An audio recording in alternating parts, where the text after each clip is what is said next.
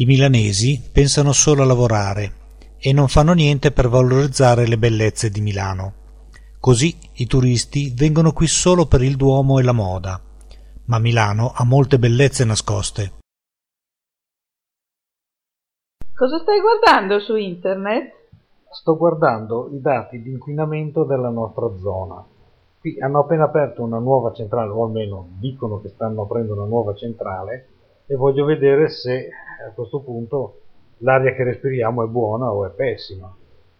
Beh, tu sai che in tutta la pianura padana intorno a Milano l'aria non è buona, sia perché c'è Milano e ci sono tutti gli impianti industriali, sia perché la pianura è poco ventosa, è come una sacca in cui rimangono intrappolate tutte le polveri sottili e le schifezze.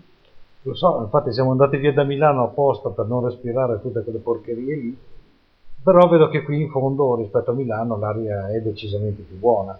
Guarda, guarda i dati di Milano, sono sempre sopra la soglia e d'altronde le grosse città sono un vero disastro sul fatto dell'inquinamento.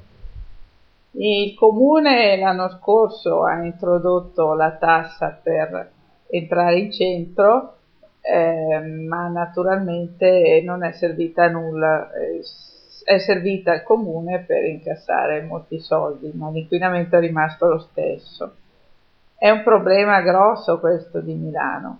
Eh, tuttavia, tanta gente vive a Milano lo stesso perché dà altri vantaggi. No, ma qualcosa ha fatto quella tassa perché ha limitato un po' il traffico verso il centro e diciamo che insomma, è migliorata un pochino la situazione ma d'altronde sai che Milano è una città industriale e girano un sacco di macchine e camion, di conseguenza l'aria non sarà mai buona. Questo lo si sa, quando ero bambina l'aria era ancora più sporca, c'era lo smog, c'erano eh, le centrali eh, condominiali a gasolio e adesso a poco a poco le hanno convertite a metano e va, le cose vanno un po' meglio. Ma eh, certamente eh, abbiamo respirato dell'aria terribile e adesso i nostri figli respirano ancora un'aria molto cattiva. Però, insomma, un bambino a Milano ha tante prospettive per il futuro, eh, mentre se, va, se vive in una cittadina o in un paese in mezzo alla campagna, eh, fa una vita molto molto limitata rispetto a un milanese. Sì, questo è vero, a Milano in effetti c'è tutto, ci sono un sacco di scuole, trovi tutto, negozi, indubbiamente è una bellissima città sotto questo aspetto. È vero, ci sono anche dei turisti, cosa che è molto strana, perché visitare Milano non offre certamente le, le, le bellezze di Roma o di, di altre città italiane. Alt, questo non è vero. Parli con una milanese che ci tiene a sottolineare che questo non è assolutamente vero. Questo è quello che Milano offre come propria immagine, l'immagine di una città in cui si lavora, in cui si ha poco tempo per le bellezze, per gestire il tempo libero, però il problema è che invece le cose sono diverse. Tutti i turisti, e ce ne sono tanti, che si fermano a Milano, si fermano brevemente e fanno questo giro. Duomo di Milano, Galleria Vittorio Emanuele, Quadrilatero della Moda. Guardano tutti i negozi e sono convinti di aver visto tutto quello che vale la pena vedere a Milano. Questo è colpa eh, del Comune di Milano e delle politiche del Comune e della provincia che non, eh, non favoriscono un'immagine di Milano differente, ma eh, non è così. Però vedi che tutti i turisti che arrivano, parliamo anche di, di quelli molto ricchi che arrivano dal Giappone, dall'Arabia e altre cose, vanno tutti in via Monte Napoleone a fare lo shopping. Lì ci trovano i negozi più belli d'Italia, infatti di moda, negozi di oro, di gioielli e tante altre bellissime attività per spendere un sacco di soldi e basta. Poi eh, monumenti o altre cose in fondo non ce ne sono più di quel tante. Cosa non ce ne sono? Ce ne sono tantissimi. Allora, tanto per cominciare abbiamo Santa Maria delle Grazie che contiene il cenacolo di Leonardo. Poi Leonardo è stato tantissimo eh, a Milano e abbiamo prova della sua attività con le porte e le chiuse dei navigli. I navigli sono bellissimi, sono dei canali eh, artificiali che attraversano Milano, sono ancora aperti e intorno ci sono dei bellissimi locali, ristoranti, alla sera c'è della vita molto movimentata, negozietti e botteghe di artisti, mostre e così via. E poi c'è tutta la parte romana di Milano che non viene mai considerata, ci sono centinaia di chiese bellissime, opere dei più grandi artisti di tutti i tempi, solo che i milanesi stessi non conoscono la presenza di queste opere e il comune non le valorizza perché è occupato in altre faccende.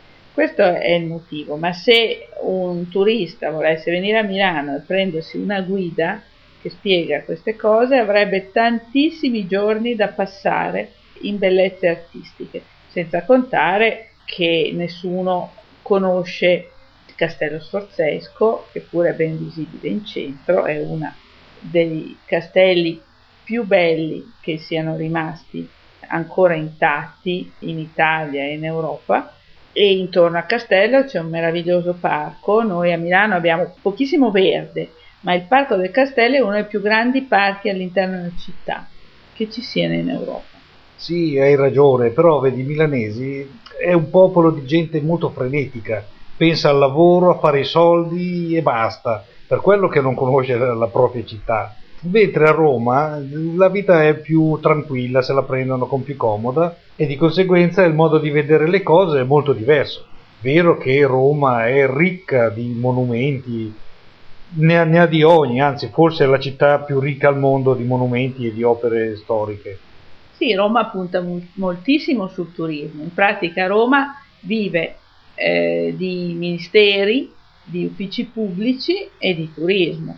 L'industria a Roma è molto relativa e quindi è chiaro che eh, tutte le opere che ci sono a Roma eh, vengono valorizzate al massimo. Non che ce ne sia bisogno, perché basta girare per Roma e ogni, ogni strada uh, ha il suo monumento, è veramente spaventosa la quantità di opere d'arte. Mi sembra che una percentuale enorme delle opere d'arte di tutto il mondo sia conservata al centro di Roma. Sicuramente vale la pena di stare a Roma molto, però ribadisco che anche Milano è una città molto bella in cui ci sono delle meravigliose abitazioni, ad esempio bellissime, delle bellissime zone eh, residenziali antiche eh, in cui ci sono delle case spettacolari con dei giardini interni stupendi, ricchissimi e bellissimi. E chi li conosce questi? Bisogna andare in giro con calma e guardare, e guardare dentro i portoni e si vedranno delle cose stupende. Oppure guardare verso l'alto, invece che camminare guardando il marciapiede, basta guardare verso l'alto e si scopriranno delle case stupende. Ci sono intere zone del centro e del semicentro che forse nessuna città ha eh, così belle. Eh, dici guardare, ma non è tanto facile. D'inverno c'è sempre una nebbia che non vedi mai a due metri, anzi non vedi la, la, punta del tuo naso, come fai a guardare quando non vedi niente? La nebbia è talmente intensa che non si riesce a vedere al di là della via. Ma scusa un attimo, tu da quanto tempo non vai a Milano? Guarda che la nebbia a Milano non c'è quasi più. Ci sono pochissime giornate di nebbia e anche quando ci sono ci si vede benissimo. È un periodo passato quello a cui ti riferisci. Quando io ero bambina effettivamente andare a scuola d'inverno comportava attraversare delle vie completamente al buio, in una nebbia in cui non si poteva vedere al di là del proprio naso. Ma adesso non è affatto così, non è così a Milano e non è così in tutta la pianura padana.